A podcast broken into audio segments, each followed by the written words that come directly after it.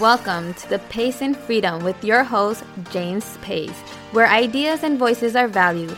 No labels, no judgment, just conversation. And welcome to another amazing conversation with myself, your host, James Pace, on Pace and Freedom Podcast. And this is the episode that has been long waited for. I've mentioned it several times on Periscope. I mentioned it a few times over Twitter that this episode would be happening, and it finally happened. And I couldn't be happier with the way it turned out. I couldn't be happier with the conversation that I had with Stevie Madison. And we got to talk about sex work. And it's a topic that we avoid and stigmatize, yet libertarians support the legalization of sex work, but we never actually address and have the conversation about it. So that's what this episode is about, and I am excited, ecstatic to present to you Stevie Madison, who is a sex worker, and she's an amazing person. She is a person just like you and I, and we had a conversation like I would have a conversation with anybody else, and it turned out great. But before we get started, I have some announcements to make as usual, and then we go into our pre roll announcement, and then we start the conversation with Stevie. So, some announcements that I need to make. I have a new website. You will no longer find me on paceandfreedom.webnode.com. That site does not exist anymore, unfortunately. We had some issues with the hosting site and they totally kind of screwed up some things and it, it, was just not working. So I had to go ahead and, you know, spend some money to uh, buy an actual hosting service and buy the domain. And now we're a lot more official. So you can find me now on paceandfreedom.com. And I love the site that I created for it. And guess what? We will no longer be using Patreon as I said we wouldn't. And we're using my own site. Uh, it's on paceandfreedom.com. Uh, you can become a pledged member. There are three tiers for $2, $5, and $10. It's Liberty Lover, Liberty Warrior, and Liberty Hero being the highest tier. And you get some pretty cool benefits. There's a secret forum group where you can have conversations with other uh, pledged Liberty heroes and Liberty warriors. Uh, you have to be a Liberty warrior or a Liberty hero to uh, be part of that group. And you get special access like the 24 early access for episodes, some other neat little benefits. I still have my Anarcho coffee link where you can get amazing coffee that I drink every day, and it just gets me going for the day. So that is anarchocoffee.com forward slash PIF. And as we go into the pre announcement, I have one last announcement to make, and that is I am running for city Council of San Diego. So if you're in the San Diego area, please reach out. I'm looking for volunteers. If you want to volunteer and help me win the election for the city council position of 5th District of San Diego, contact me on the paceandfreedom.com website and I will get you on board and let's uh, win an election and make San Diego a freer city, a common sense city. Let's get rid of these annoying regulations and inhibitors to society and to economic freedom. And let's resolve some issues using common sense free market ideas. With that said, we're going to go into our pre roll announcement and then we start our amazing conversation with Stevie Madison. Hey, James, what you got there? Oh, just CBD gummy bears. Gummy bears with CBD, you mean? How do they smell? Just like candy, but with just CBD. Here, let me smell them. Oh, they do smell like candy. Yeah, it's my daily supplement that helps me with creativity and helps me focus on my conversations with guests and listeners. Check it out, justcbdstore.com, and check out all of their amazing products. All right, I'm pulling it up right now. Just make sure to use my 20% off discount code PIF.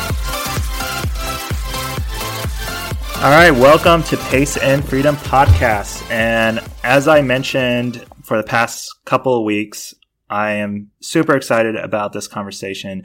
And it is, for me, this I would consider a pretty exclusive conversation with an amazing person that I've been going back and forth with over email and uh, having uh, conversations over the phone and text. And it really got me pumped up for this conversation. And I've been talking about it with a few of you.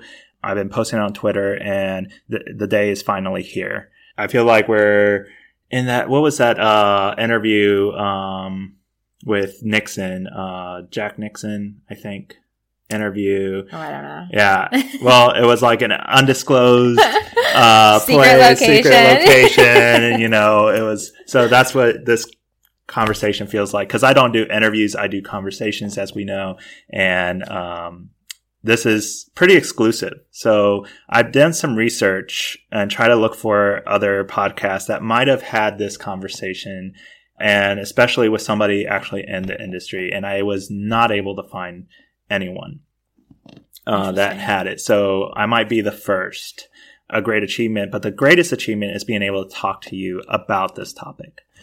And uh, so let's get started with Stevie. So Stevie is in the industry, and I want first for you to go ahead and introduce yourself, give whatever information about yourself that you want to give us, All right. that you feel Um, comfortable with, and go from there. so I'm Stevie. Um, I've been in the sex work industry for about probably two years now. Um, my kind of journey into this industry um, didn't start in the best way, but um, I really love the work. I love the connections um, that I made with, um, you know, the the gentlemen that I met and the clients, um, and just being able to run my own business, have that freedom. Um, I got to call all the shots. I got to make my own schedule. Um, all that kind of stuff. Just the freedom that it allowed me in my life um, was was really really important to me. Um, and yeah, I I feel incredibly privileged to be able to um, be such a big part of this community and and do this work. Awesome. And, you know, you talk about this community, and I was actually shocked of the network that people have actually in this industry. Like, there's an actual network, there's an actual community Yeah, yeah. of people working together Mhm. in this industry. It's, uh, it is a market, Mhm. but it's a little bit more than that, right? Mhm. Um, there seems to be a more personal connection between different sex workers and clients. Can you talk a little bit more about that network? Oh yeah. Um so obviously, you know, our network is all online. Um it's few and far between that, you know, we get to actually kind of congregate in person, if you will. Um for obvious reasons, I think, but uh you know, this online community is um absolutely like i was telling you before one of the most incredible that i've ever seen um you know yes our online presence is essentially first and foremost for our own marketing purposes and um and whatnot. But um you know it's also our our break room our lunch room our happy hour our you know whatever. And um so there's a lot of different facets that go on um you know and yes it's it's pretty public.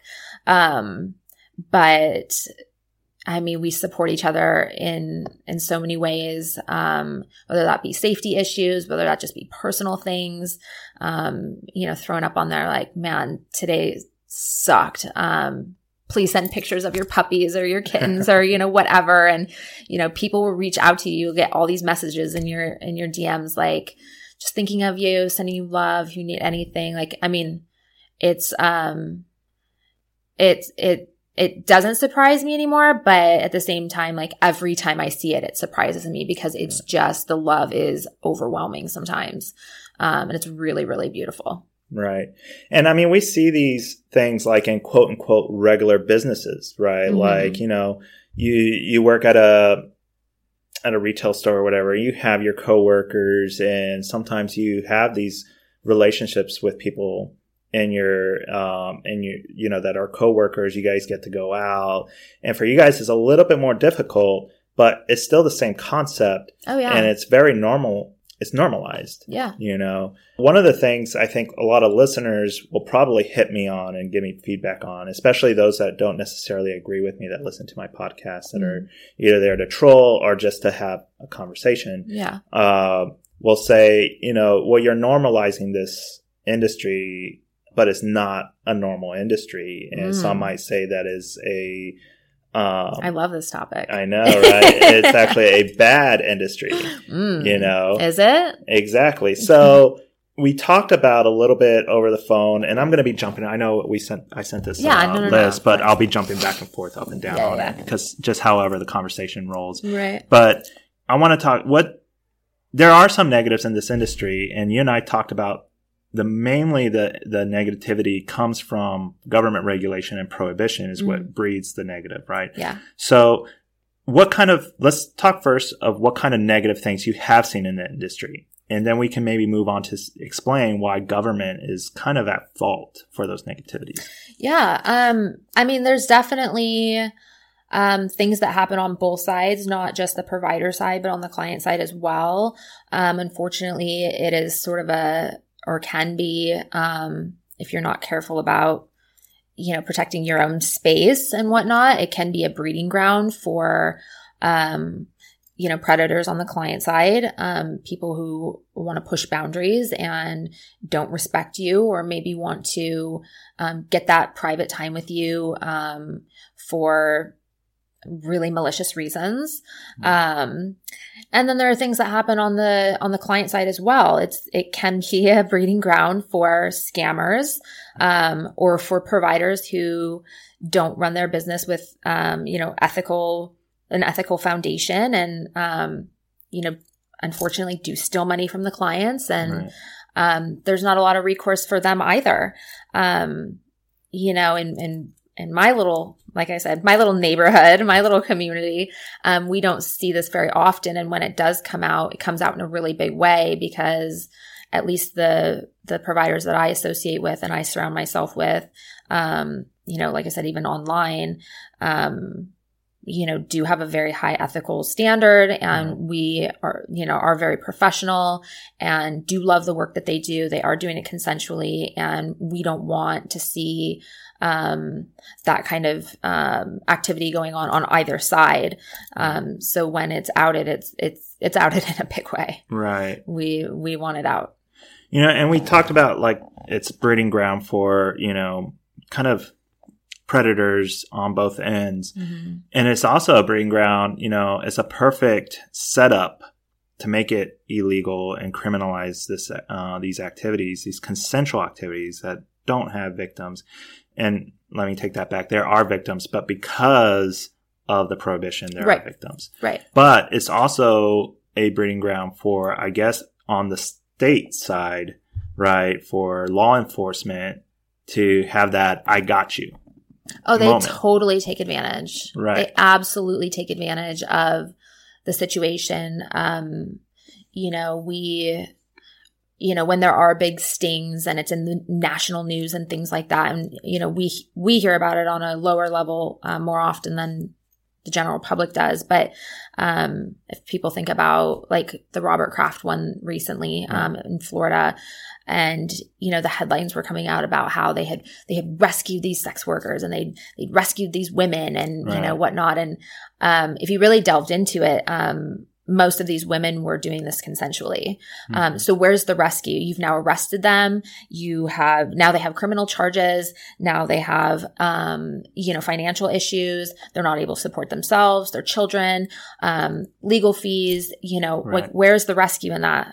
Exactly. You know, if they chose that, um, they chose that. And if they and if they are a, vict- a victim um, of human trafficking, for example, um, how rescue is arrest. Right. I'm confused by that. That doesn't seem.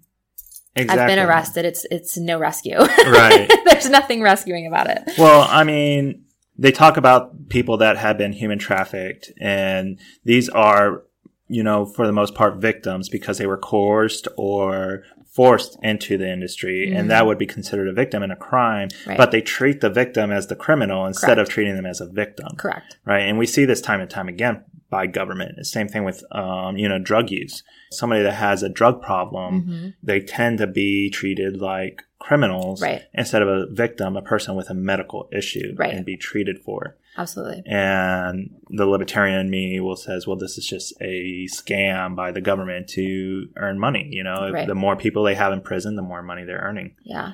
I think it comes down to in that in that respect too, like um, you know, I think that more and more we're starting to place more um importance and gravity on mental health and things like that. Um, but we're still not at a place where um mental health and self-care and and treatment and things like that are super normalized and they should be. And um you know that does not allow people to um, feel safe in their mental health struggles or, or whatnot. Um, and therefore it just continues downwards. So yeah i think part of it is a, yeah the you know government wanting their money Right. um, and also just society as a whole, like not um, valuing how important that really is um, for us to be able to thrive well. Right.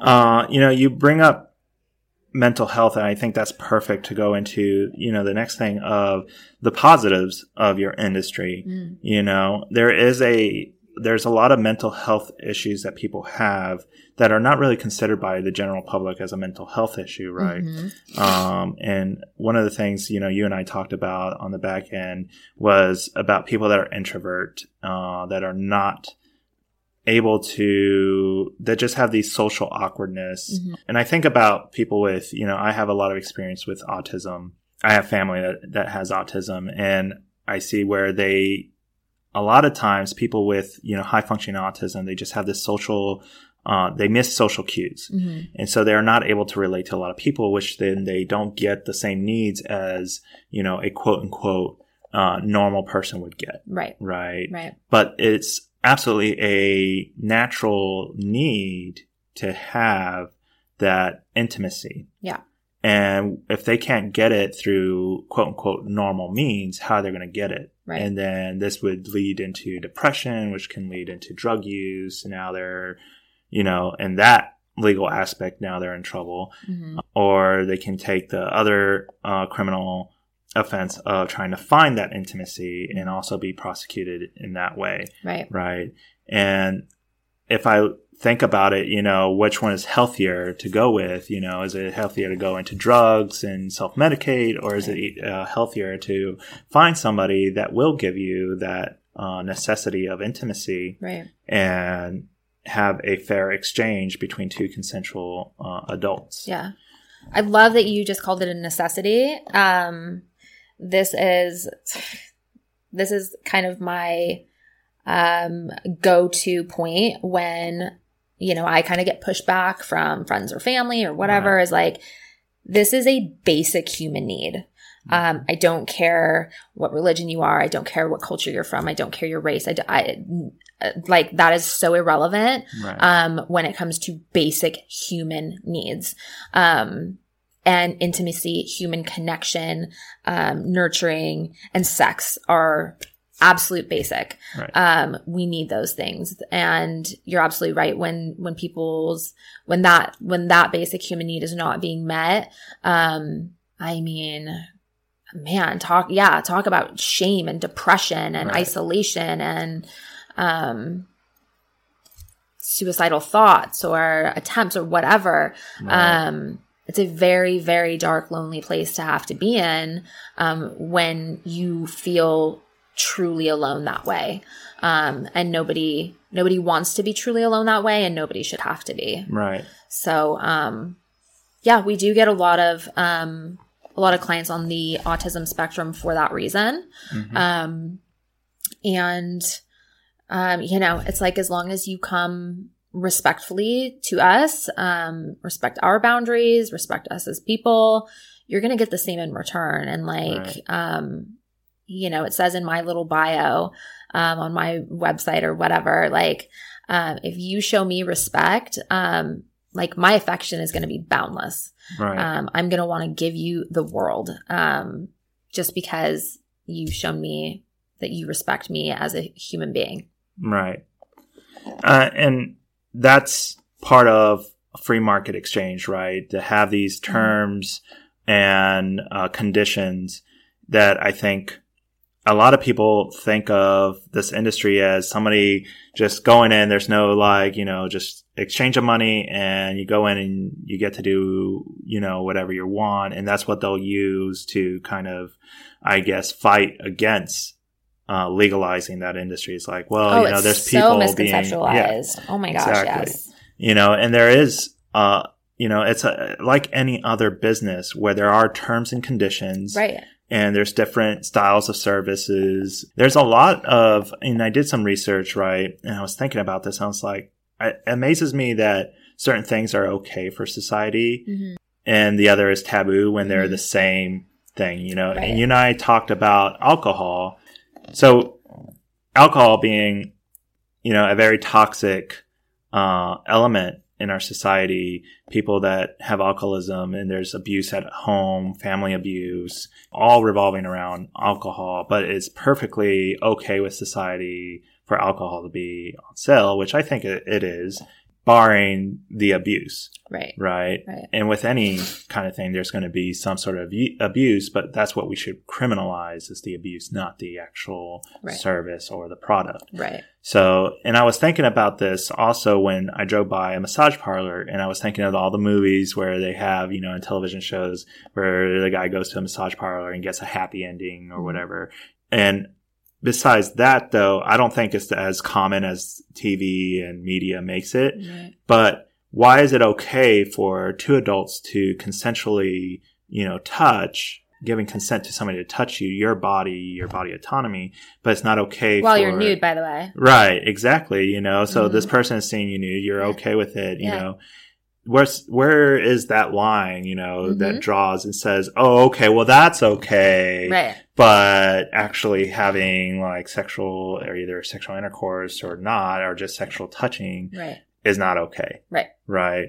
So, I mean, in your experience, where do you see that line drawn, you know, for clients, for example? Because I'm imagining not all clients go in for a full uh, service. Let's just call it that. yeah i mean it definitely it certainly varies. Um you know not every client is looking for um you know that regular um intimate more kind of friendship connection.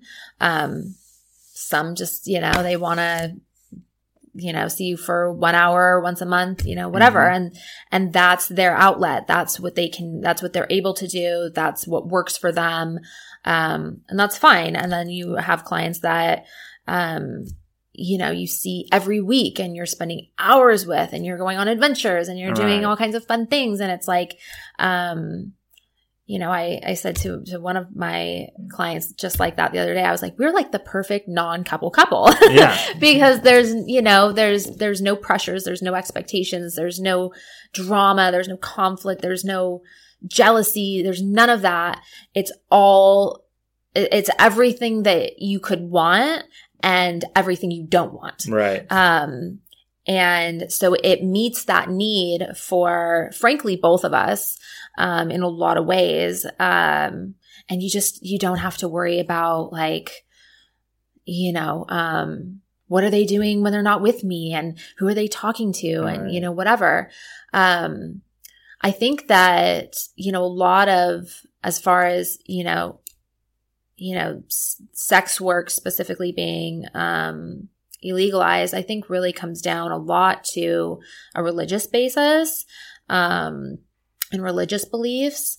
Uh, and just, you know, we grow up, you know, being told that, you know, um, our bodies are private and our bodies are shameful. And, um, I mean, if you think about it, when we're, when we're, when we're being potty trained, you know, as, as, you know, 18 month old, two year old, Right. whatever, um, and you accidentally pee on the floor and everybody's like, oh my gosh, oh my gosh, like, no, no, no, do that in the bathroom. And they make it, not that we should all just be peeing where we want, but like Right. we, it, we learn from a very young age that like, um, our bodies and our natural body processes are private and, and, and shameful and Right. need to be kept hidden away.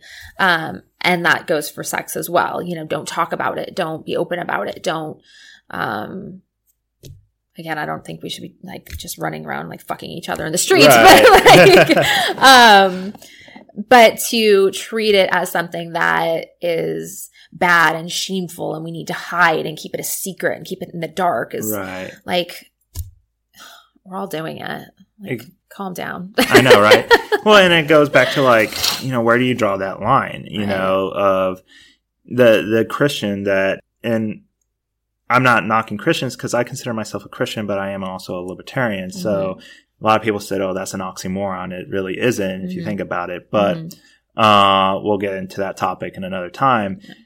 It's very hypocritical for a Christian, you know, you, to say, okay, it's not okay for that, but it's okay for me to either, um, a lot of, there's a lot of Christians that are more radical or more fundamentalist Mhm. that believe that I, you know, the, the guy, the male is the boss Mhm. of the home and, you know, he's going to dictate, you know, who the, the wife is allowed to talk to, who, you know, right.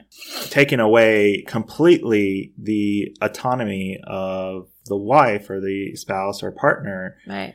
But then, but that's okay. But taking, you know, allowing somebody to consensually provide a certain service or consensually doing something with their body is not okay Yeah. when if we think about Christianity, you know, there um, the word that comes to my head is agency, right? Self agency to be able to make your own decisions, to have that free will, Right. and not judge the person for it, because at the end of the day, you're going to be judged elsewhere Yeah. by somebody else. That's way more important than the head of this family, Yeah. right? Exactly. So, and then the hypocrisy of, you know, well, a lot of these Christians end up doing things that they're not supposed to be doing anyways. of course. That is but it's ki- it, but it's hidden and it's kept Right. secret and it's in the dark. Exactly. It's shameful. exactly so we can't be human. We can't be flawed. right. Uh, but they are, and it's just hypocritical, and you're just lying to yourself. Right. I want to go back to the mental health thing because we did talk about a little bit offline about how sex workers are and can be a lot more if it was legal productive members of society hmm right uh, let's just say we still live in a well we do live in a tax driven society right Right. if this industry was legal you know government would be making money off of taxes on Of course, this of right course. Yeah. um That's what they do. exactly you know taxation is theft as we know yep. and uh, legalize theft. Right, right. Um, And but there's a lot more than just taxes that you know this industry can offer, Yeah. right? And we talked about mental health, and also you know let's look at people that have the uh, either sex addiction or we talked about predators a little bit, right? Mhm. Um, and we talked about pedophiles, right? Mhm. And how the sex work industry can actually be somewhat of an outlet to kind of I don't want to use the word tame, but control those Temper. yeah, Yeah. temper those um urges. Yeah. Right. So talk a little bit about that. Have you seen that actually in the industry where Personally, I would say I have not. I've definitely seen, I mean, we've had and continue to have conversations along those lines all the time. Um, you know, I do think that you know, like I mentioned to you last night, you know, there was a conversation that went on recently um, where someone had suggested that, you know, um, sex, sex workers should um, not not be responsible for, but uh, be the outlet for um, serial rapists or uh, or pedophiles. And I I personally think that was a, a really extreme um, viewpoint. Um, we're definitely not responsible to be regulating that type of thing. Um, I think that that is probably, I think it is an arena that um, we're not equipped to regulate or right. temper or anything like that. I think that that's um, there's a lot of danger in um, in that. So so I don't think that that's something that you know we need to be responsible for or um, allowed to be prominent in our industry in any way. Um, but I will say that as far as mental health goes, um, you know, yeah, you know, the services that we provide do help um, other people with their mental health issues, whether it be that isolation um, or depression or anxiety. You know, um, a lot of sex workers themselves deal with um, mental health issues, and being able to do this work um, provides a space for us to be able to deal with our own things. Um, I'm extremely, extremely introverted. I'm a very right. anxious person by nature. Um, so, you know, it allows me the space to, um, I can interact with people on my own terms. I can give of myself on my own terms. Um, I do have an office job that I work part time and it's very, very, very, very difficult for me to right. um, get myself there every week um, for many, many different reasons.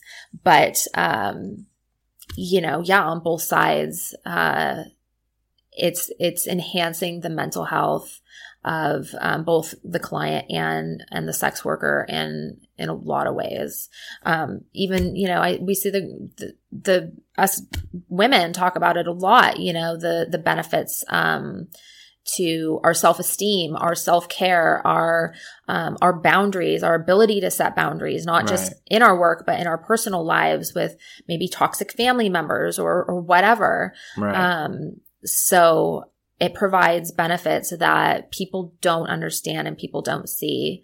Um, and I'll just say to kind of wrap up this point, um, you know, I've said to, I'm out to my family and my friends. Um, and my family like sort of accepts it, but I would, I wouldn't say they accept it. They basically it's like okay we we hear you and we're going to pretend it's not happening. Right. Okay fine. Um but i've said to my mom on numerous occasions like um if i sat here and told you that sex work has made me um, a more stable person, a better person, um, a more empowered person, a more loving person, um, you would look at me like I was fucking nuts. Right. because because you're living in a world with so much stigma and misconceptions about it, you would never in a million years believe that this work has given me gifts I couldn't even begin to list. Mm-hmm. Um, so yeah, it was kind of long winded, but yeah, no, I mean, perfect. that's a topic I could go on forever about because I think it's super important. Well, I mean, and it gives you you know, I was talking to somebody about purpose, right? And mm-hmm. you never know what your purpose is really going right. to be, right? Uh, until you find it, right? And once you find it, it really resolves a lot of issues, not only in yourself but around you, right? I've realized with my purpose, I suffered greatly from depression. I was for many, many years, and you know, I've been on medication, and even just medication wasn't enough. Mm-hmm it wasn't until I found, and obviously I have more than just one purpose. I have a purpose to my family. I have a purpose, but there's that one, like, I guess, core purpose that kind of helps with everything else, mm-hmm. right? To ease everything else that's going on in your life. Right. And for me, it has been this platform that I created to conversate with people and, uh, you know, conversate about hard topics that people either don't want to talk about and whatnot. And I found that that's my purpose to be able to bring out these conversations and right. try to get people to kind of uh, listen to understand that's what made me happy in my life. It right. changed my relationship with my spouse. It changed my relationship with my kids. Mm. They see me that I'm a lot happier and right. things are a lot better in life. Right. And I don't see it any different from any other purpose. For example, in your purpose of, you know, providing a service for people that need it, you know, you found your purpose that, you know, that you have consented to, that you have accepted in yourself. And it has made your life a lot better. Yeah. And you mentioned you know, in the beginning when you were giving kind of your introduction, you entered that industry not in the best of terms. Yeah. At what point did were you able to find to make it your terms, and what was that like for you? Um, you know, on the point of purpose, um, I will say that I I think I knew almost right away, like, and I was, it, you know, it hit me like a ton of bricks. Like, holy shit, I have found my purpose, and I, I think I said that actually Right. out loud on many different occasions. Like, this is what I'm meant to be doing. Oh my god. Um, And but Not to interrupt, but just really quick, so listeners kind of have this also idea because I know that's this is what's going to come up right after that. It's like, well, you know, you're like putting yourself down then if that's what you think your purpose is. So when you're explaining your purpose, kind of explain like why it isn't, you know, what makes it my purpose? yeah, Um, uh, for me, it was, like I said, I do deal with some mental health issues. Um, I won't go into too much detail, but um, I deal with um, something called emotional and cognitive dysregulation, meaning that um, when you're happy, I'm ecstatic. When you're sad, I'm depressed. When you're nervous, I'm having a panic attack. My emotions are very extreme, um, and I process information um, much differently than other people. Um, and so it's a it's a daily practice. Um, but so that's something that you know um, and and like I said, I'm very very introverted. So working a full time job, um, Monday through Friday, nine to five, was extremely taxing on me. Um, it didn't allow me the time and the space to, uh, you know, take care of those issues and um, give time and space for um, dealing with those issues, um, working on them, and things like that. I'm also a single parent.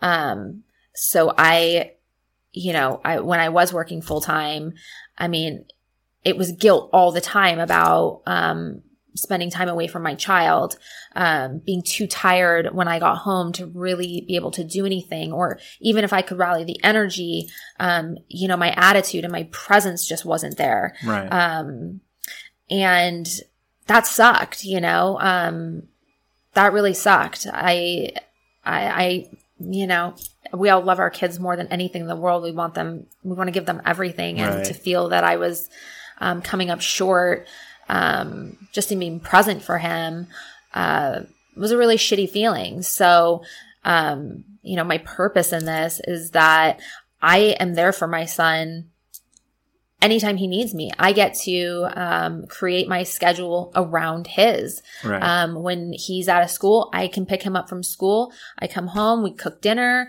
we, you know, do whatever, help him with homework. Um, I'm fully present there with him. right, Um, on, you know, bad days, maybe I'm having a panic attack or I'm super anxious or whatever. Um, I can take that day off work.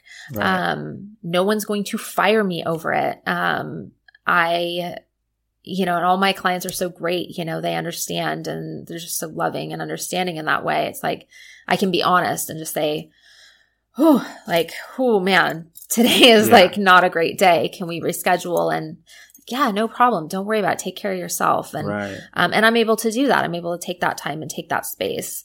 Um, and, uh, you know, just in general, it's given me the time and space to work on myself and to challenge my own belief systems about this work. That just because I got into this work, um, didn't mean that I didn't have my own things to grapple with about it right, um, and about myself and um, shame that I felt um, and having to work through that. Like, you know, is this really what I want to be? Is this really what I want to do? And and it took me probably about a year um, of going through that and really kind of battling with myself um, to come to terms with it. And I I personally was able to reconcile it and um, realize how much happier I am, how much more stable my home life is, how much happier my son is.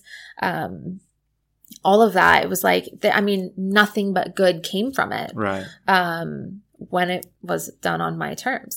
Right. um, when it was not done on my terms, it was not that, it- that was not the case. But, um, you know, the way that it is now for me, um, in the last it's been less than a year, my life has transformed in ways I I, I never could have dreamt of. And I think that's the the the point, right? Of the the self uh, body autonomy and consent, right? Mm-hmm. You know, when it's not in your terms, and I mean, we can look at it from this legalization portion of it. You know, a lot of in the industry is kind of not in your fully in your terms. It would be a lot better if it was legal, mm-hmm. and there would be so much more that you could do, right, and make it a lot easier, right, and a lot safer. But I like how you you say that you know that you're you're running your business in your terms, and that's what makes the difference between when there's a poss- uh, possibly a victim and not right when mm-hmm. somebody is not doing it in their terms and they're being coerced or you know forced to be in that industry mm-hmm.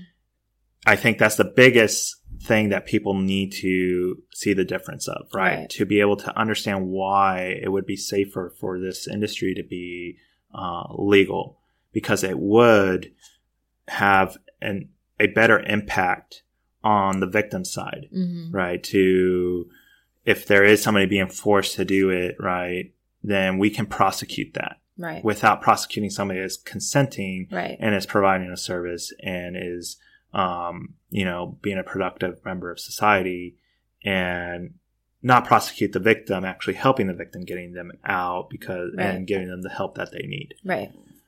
So with that, I guess with government and its regulations and its criminalization of this industry, what are the dangers that you've seen uh, either self experience or that you have seen with some of your fellow you know coworkers? And even with clients actually. Yeah um i mean certainly robbery happens on both sides unfortunately. Um i you know I, i've definitely you know when it was like i said when it was being done not on my terms um that's when i dealt with a lot of trauma and i dealt with a lot of those bad experiences um being very taken advantage of, very manipulated, um, having my time taken advantage of, not being paid for my time properly. Um, you know, men who would make promises and um, and really just fuck you in the end. Mm-hmm. Um, not literally, but figuratively. Right. Um, you know, there was I had one incident.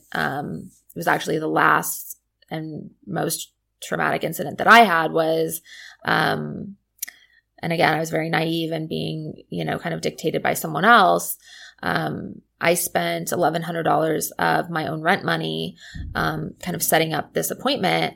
And, um, uh, I was not only not paid, but I mean, I was, I was stiffed completely. Um, and had spent four hours with this person. Um, so now I'm out rent money. Um, I go into a horrible depression. You know, it was just, it cascaded downward. Um, so, you know, yeah, rape, assault, robbery, um, you know, even down to things like, um, you know, I, I, I talk to girls all the time who are dealing with clients who are extremely manipulative of them, um, very degrading. And it's like, I tell them all the time, like, do not waste one more ounce of energy. Like mm-hmm. this person is getting off on messing with you and like take that out of your space immediately as right. much as you can. You know, certainly we don't have control over everything, but um these the you know, these are things that happen and um you know. And you don't have anywhere to go to help for because no. as soon as you ask for help, you're the criminal. Yeah. You're yeah. not the victim. Yeah. Even when, um, you know, even when law firms or law enforcement, you know, says, uh, it just happened the other day too, uh, law enforcement kind of came out and said, you know, we, oh, we just want to have a conversation and, you know, nobody's going to be arrested or anything like that. Like we're just trying to break down barriers and understand both sides and la la. And I mean, the laughter that went on was like, yeah, fucking right. Like, right. there's no way we don't trust you as far as we can throw you. Like, right. you know, you throw us in jail constantly for what? Anything. You know? and, and that's yeah. the thing, you know, they, uh, this is not, it is and it isn't, right, to bash police, but it's the truth. It's a fact. Mm-hmm. And we mm-hmm. see it all the time where police abuse authority with impunity and mm-hmm. they you know, yeah, they might tell you, okay, we won't arrest you, you know, if you come out to seek for help for prostitution. But the moment we find something on you, mm-hmm. you know, either in some cases implanted or by them, mm-hmm. or just because, again, for me as a libertarian, I don't really care if you hold an ounce of meth in your bag. You know, that's none of my business what right. you put in your body. Right. But police will be like, oh, well, yeah, well, we said we weren't going to arrest you for for sex work, but you have an ounce of meth in your bag, so you're arrested now. Right, right. And they'll find any little thing. They'll lie wherever they can. They'll implant evidence wherever they can, just so they can get that arrest. And no way to trust police. If this was a legal industry where it's not criminalized, at least the person that does get a bad client that is abusive or a predator, you know, or steals now the uh, the sex worker can go for help and like we have recourse. And yeah, yeah, and get the help they need. And it's funny too, you know, this whole idea of like, you know, oh, we need to come forward to talk to you, so you know, because you want to break down barriers. Like, I mean, we know they're watching us right. online. We know they're everywhere. We're not naive to that, um, and we're talking about these things all the time. Right. Um, they don't need us to come forward. Like we're putting it out there already. Right. Um, the good, the bad, the the lack of you know what we need that we don't have, the lack of resources, all of that. So, you know, I call bullshit. yeah, exactly. you know, and um, so in your eyes, what would legalize sex work look like? I mean, I'd like to say that it would look like a utopia, but um, unfortunately, I talk about utopias all the time. Right. I know. Like, we need to just like create a little compound of libertarians and sex workers. um, no, I mean, I think first and foremost, obviously, it's going to be, it would be taxed. You know, that's just a given. Um, I think that there, I, I mean, ideally, and and this would not come and it really doesn't matter if it's legalized or not the stigma s- still exists and that's that's really where the I don't want to say the bigger problem lies, but it's just as big as it being um, illegal. Because um, even if it were legalized, you know, um, are we going to have resources? Are we going to have resources that we feel comfortable going to, that we feel right. safe going to? Um, or are we just going to get more judgment and more stigma and more, um, disgust from people, you know? Right. Um, so it's, it's not just the legalization, but, you know, working on that stigma. Um, and, you know, it's like, I think that um, I mean, there. I, I I would like to think that there would be a lot less um, criminal activity going on on both sides. Um, that even you know providers that are stealing from clients and doing things like that, you know, there would be recourse for the client as well. Um, because I say it all the time, like if we want to be taken seriously as a profession, we need to act professionally. Mm-hmm. Um, and you know, I would I would like I said, in my little community, in my little neighborhood, like that is what goes on. And right. we are professional. And I think, I think that that's what it would look like for me. Um, yeah. You know, you brought up a, a point there that I was just thinking about as you were talking, and that is the stigma and the negative stigma. And I was thinking about like, the uh, even strip clubs, which are legal, mm-hmm. a lot of these strippers, when they're abused or taken advantage of, they don't come out for help because of that stigma. Because they're gonna, they think, oh, what is, what are my parents are gonna think about me? What are my family members, friends are gonna think about me? Yeah, you know, and I don't feel um, safe or comfortable now reporting these issues, right? Because people are going to look at me in a negative way, right? I just it for me it's really boggles my mind. It like it really messes with my mind how there's a group of people that are not able to feel comfortable in their own skin, that are mm-hmm. not able to feel comfortable um, doing the things that they want to do or choose to do or find purpose in uh, to make their uh, life happier. and feel that they have to hide themselves.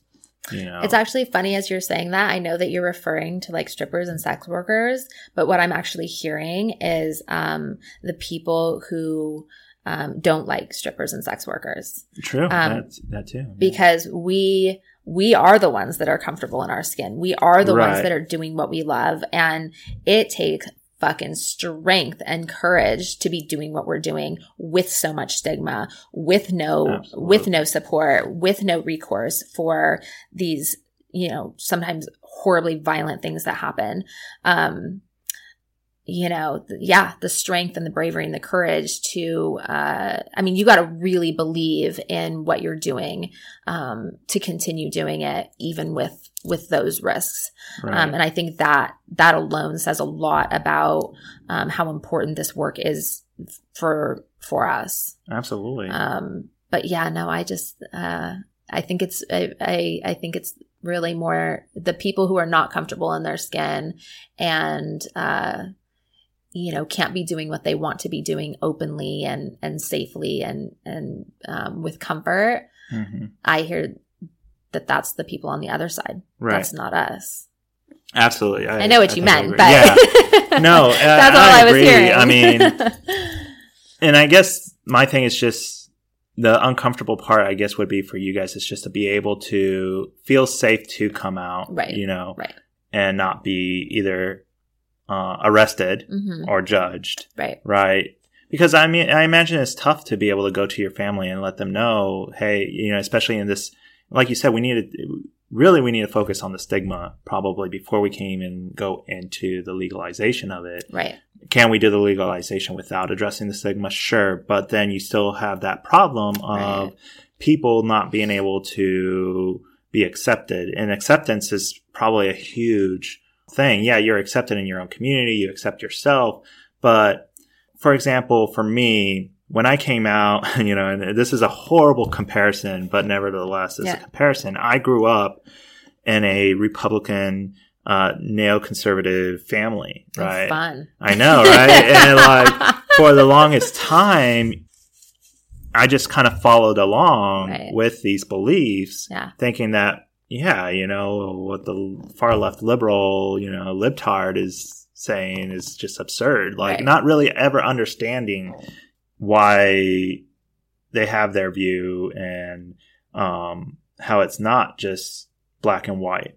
And I remember once I became a teenager, once I think it was probably maybe junior year, you know, I would say these things. I would just mimic what my family members would say hmm and start to think like, wait a minute, that doesn't really, I'm saying it out loud, resonate. but it's not resonating. Right. It's not. And it wasn't until way later in my life, probably, you know, around 20 something years old, when I found the libertarian movement and was like, man, everything that I said and believed in in the past, I felt extremely uncomfortable with. hmm To say things like, well, you know, people of same sex cannot get married. Well, I never really thought of why. Why can't they get married? Right. Right. And it kind of, you know, evolved from there to all different directions. Right. But when I came out, and it's like, hey, I I believe in the libertarian movement. I believe in liberty. I, I am a libertarian. It was like this. I mean, I have family members that don't talk to me, Wow. right? They're like, we, you're, you know, have completely disowned me. Yeah. So you can relate. Yeah, I mean, you really can in a exactly, lot of ways. Yeah. right? So, and again, it's a horrible comparison, but it is a comparison nevertheless. No, for It's sure. a way to relate. Yeah. And it does hurt me that I cannot talk to these family members that I've had relationships with for, you know, my whole life. And all of a sudden they're not there. Right. Right. And when I do try to reach out, you know, say, Hey, you know, the first question is, are you still a libertarian? Well, what's wrong with me being a libertarian? Yeah. You know? Yeah. So I kind of do relate in that aspect where like when you talked about, you know, talking with your mom, why can't you talk to your mom about these things? And why Right. should it be a negative stigma Right. to work in that industry? Why, you know, it has to be so taboo and, oh, we really shouldn't talk about it. Yeah. let's just ignore it. Right. Like it should be part of your life Right. in every aspect of your life. Yeah. You know, if you choose for that to be that way. Yeah. And for other people to kind of realize, oh, yeah, well, you know, that's just who she is. And Right. I accept her for it. And I, there's nothing wrong with it. Yeah. Well, I mean, and that's what I was just saying that, um, you know, last night, uh, you know, I mentioned that I was doing this podcast and I was asked, you know, oh, oh podcast about what? And I said, oh, my work. And, um, the response was, oh, never mind. Wow. And, uh, it was like, so, and I said, I said, have you ever seen me happier? No. Have you ever seen me more stable? No. Have you ever seen me more together? No. Have you ever seen me support my family better? My family's going through a horrible, horrible, horrible traumatic situation right now. Who the fuck is there all the time? The, me. I'm Right. there supporting each and every one of you. Um, without judgment, with unconditional love, you know, whatever. Have you ever seen me be able to do that? No. Maybe, maybe you could look past my work hmm and go, wow, she is different than she's ever been in all the best ways. Right. Um, maybe there's something to this. Right. Um, you know, and, and yeah, you know, I don't expect that, um, I don't ever expect that like we'll be able to like sit down at Thanksgiving dinner and I'll be like, yeah, I had this date last night and man, he fucked me senseless. Like that's not the conversation that, you know, I think I, I want to have or I think we should be having. Right. Um, but just to be able to, you know, that feeling of having to hide that part of myself. And, and I do push back because I, and I've told them like, I'm not going to lie to you. right. Um, I will, I will not talk about, it. I'll be as vague as possible. I'll give you the least amount of information possible. Um, if I'm busy for a few hours on this day, you know, I'm just going to say, I'm busy for a few hours on this day. And if you're going to push me on it, I'm not going to lie to you. right. Um, so, you know, Right. like either read between the lines and shut up, or you're gonna, I'm just gonna say, like, you know, I, I'm gonna be, I'm, I'm gonna be on a date. I'm right. gonna be working. That's the thing, right? If people would just accept it as a job that, because there's so many jobs that are out there that people are so happy with. Yeah. And I think that's like an important thing in life. One of the reasons why I moved industries in my own life, you know, that are quote unquote acceptable in- industries. Uh, the one industry that I was in, I don't feel that it's acceptable in, by any means, and that's a, that's the military. I'm a military veteran. I do, you know, I do feel a certain amount of pride in that I have served, but at the same time, it, it shouldn't be an acceptable industry to, you know, go to these foreign wars and, you know, Yeah. fight for things that, that are lies. What the hell am I doing fighting American freedom in Iraq, for example? Right. You know, I should be fighting freedom here. Right. That's what I'm serving for Yeah. you know so to say that you know that industry is acceptable in an industry that is not acceptable quote unquote and there's no there's nobody being harmed and the only reason people are being harmed is because of the regulation or the prohibition Right. you know it's just absurd Yeah. um, but the reason I moved industries was one of those is, was that reason that I felt that I was in an industry that wasn't acceptable and I didn't feel comfortable. I didn't feel happy in that industry. Right. Yeah, I've met some amazing people that will be that I will be friends with for the rest of my life that have been there to help me, but I wasn't happy Right. and I had to move industries. In the industry that I am now, I'm happier. I wouldn't say 100% happier. Um, the industry that, you know, I would rather be a podcaster full time, and that would be my Yeah. like happy place. Yeah. Right. I think we can people. relate on that. I've got my part time office job that some days I'm like, I don't know why I keep Right. this job, but, uh, you know, I, yes, I would love to be doing sex work full time and Mhm. for that to be, Right. you know, I, um, you know, we laugh about it all the time and we talk about it all the time.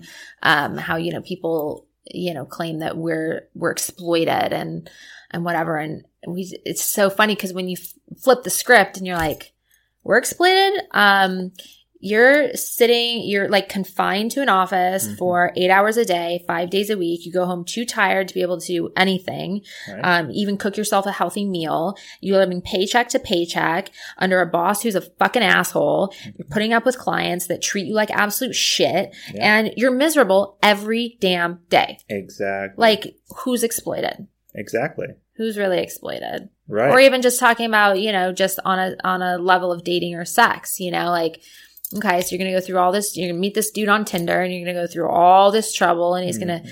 feed you all these lines and he's gonna take you out to you know some cheap ass meal and um you know you're Yeah. gonna you're gonna have some shitty sex where he comes too quick and doesn't give a shit about you and then you're never gonna hear from him again Right. That feels really great right, Right. no it doesn't I love that comparison. That comparison right there. Oh, we know, laugh yeah. about it all the time, You know. especially when we get it from like, oh, oh my gosh, like when we get it from our friends and family, it's like, are you freaking kidding me? Like, Right. we've got somebody in our family right now. I keep saying this.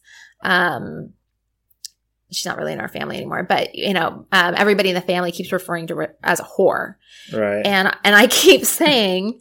This is my little dig. I'm like, don't call her a whore because she doesn't even know how to whore properly right. if she if she were if she were a smart whore, Right. she'd be set up. She'd have some money in the bank. She'd be supporting herself. She'd have a roof over her head. She has none of those things, and yet she's sucking some seventy year old dude's dick, living in his commune with her kid. Like right. Right. and she's got nothing to show for her life. So right. She's not a whore. Yeah. You know, she's an idiot. That's an awesome. Uh, and just to own that, yeah. like, yeah, I am a whore. Yeah, I'm an unapologetic slut. That's true. Just gonna put it out there. you know, and it's just again, it comes back to choice and consent, right? Yeah. Like, in I think that that was a, a beautiful comparison. The whole Tinder thing, you know, with the whole Tinder thing, like you're shooting in the dark. You Mhm. don't know what you're gonna get. Yeah. You know, at least you have that power because you're running your own business. Yeah. to you know kind of have a criteria uh, have a uh, a screening process to really weed out the the bad customers i guess from Right. the good and also you know even though it's illegal and criminal you can't there's no resource to really go for help but you do have some sense of self power to say you know i i don't want to provide service to you Yeah, we absolutely have that power. And I'll touch on that too with the, you know, the Tinder thing and, and just dating in general.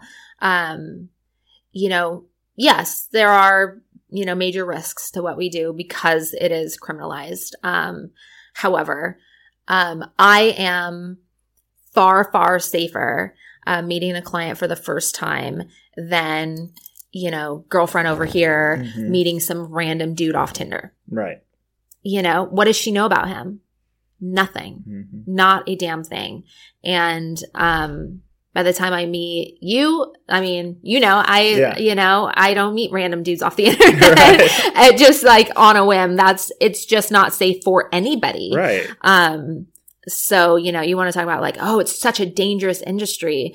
Well, you just met, you know, Dick over here at Right. whatever bar and, you know, like you hear about it all the time, women getting, you know, whatever. Like, I don't want to get into it, but it's like, uh, yeah, we have, we are, at least we have been able to set up the kind of those measures for ourselves and everybody does it differently to their comfort level. Mhm. Um, I'm like damn near impossible to meet because of my experiences. um, but, uh, we do have those measures to, Right. to keep ourselves as safe as possible. Absolutely. Um, if there's one thing, uh, I guess that you can tell a person that is against the industry, you know, that is just what what would be the one thing that you can tell them that would maybe help kind of plant the seed in their head to realize it's okay. Oh, I don't. I could tell them a lot of things. Right. Um, it would be hard because, you know, I say this to my family a lot. Like, if you just sat down with me and had a, a conversation, um, all the things that you're, the narrative that you've got in your head about, about it is not even remotely what it's like. Right. Um, So I know you're thinking all these really insidious things are going on and shady and whatever. And it's just not that way.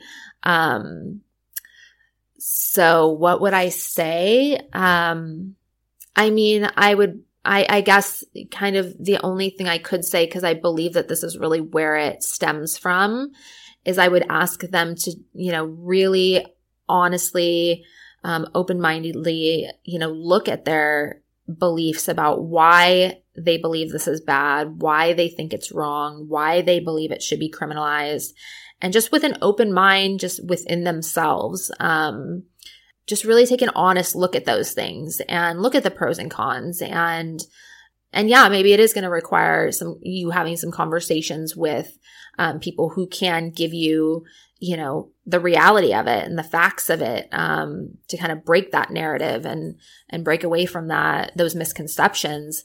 But um i think that's where it really comes from is i had to grapple with it you know it was something that i battled within myself my own belief systems about it and what it meant about me and for me and and all that kind of stuff and um so I get it. You know, I've, I've been there myself right. even while doing this work, but that would be probably the one thing I would say is, you know, to, to take a look at that. I think that's and reevaluate that. Absolutely. I mean, I think that's perfect. And that's what, you know, I try to share with my family members and stuff that are completely against me being a libertarian, you know, and it's like you have to look at all every topic that you disagree with mm-hmm. and really question why you disagree with it. Right. Right. Right. And I think it's, uh, I'll say this, I'm, you know, I'm sitting here, you know, having this conversation with you and I'm, I'm, you're telling me your story, I'm telling you mine and, um, two completely different walks of life, right? Right. And like you and I just sitting here, um, just the two of us are finding so many similarities in our experiences, not in, you know, the details of it, but in the experience of it. Um, yeah, we need to be looking for the similarities with one another and not the differences. Um, cause that's where we're gonna, that's where we're gonna start to find compassion, um, for one another. Absolutely. I just think that there's so many times that, you know, especially, you know, libertarians, we talk about sex work, how we believe that should be decriminalized but we never have the actual conversation mm-hmm. about why, about your side of the story. And I think and this is what my platform has always been all about. It's about to be able to hear all sides and really kind of think, okay, where is, like you said, those similarities? Mm-hmm. And with those similarities, we can advance and get past certain stigmas, um, barriers, and so much. So I greatly appreciate you being here today. It's been amazing. Uh, it's a amazing privilege to talk to you. Thank you. And I uh, hope that this will spur further conversation. Uh, yeah. I'm looking forward to you know hearing from people that disagree, and yeah. maybe we can find those similarities and get past those and work together instead of hating each other. Or, yeah, you know, putting our blinders on. Yeah, yeah, absolutely thank you so much for being on this podcast. Yeah, thank you so much for having me. It was a, it was a real privilege. Thank you. Thank you.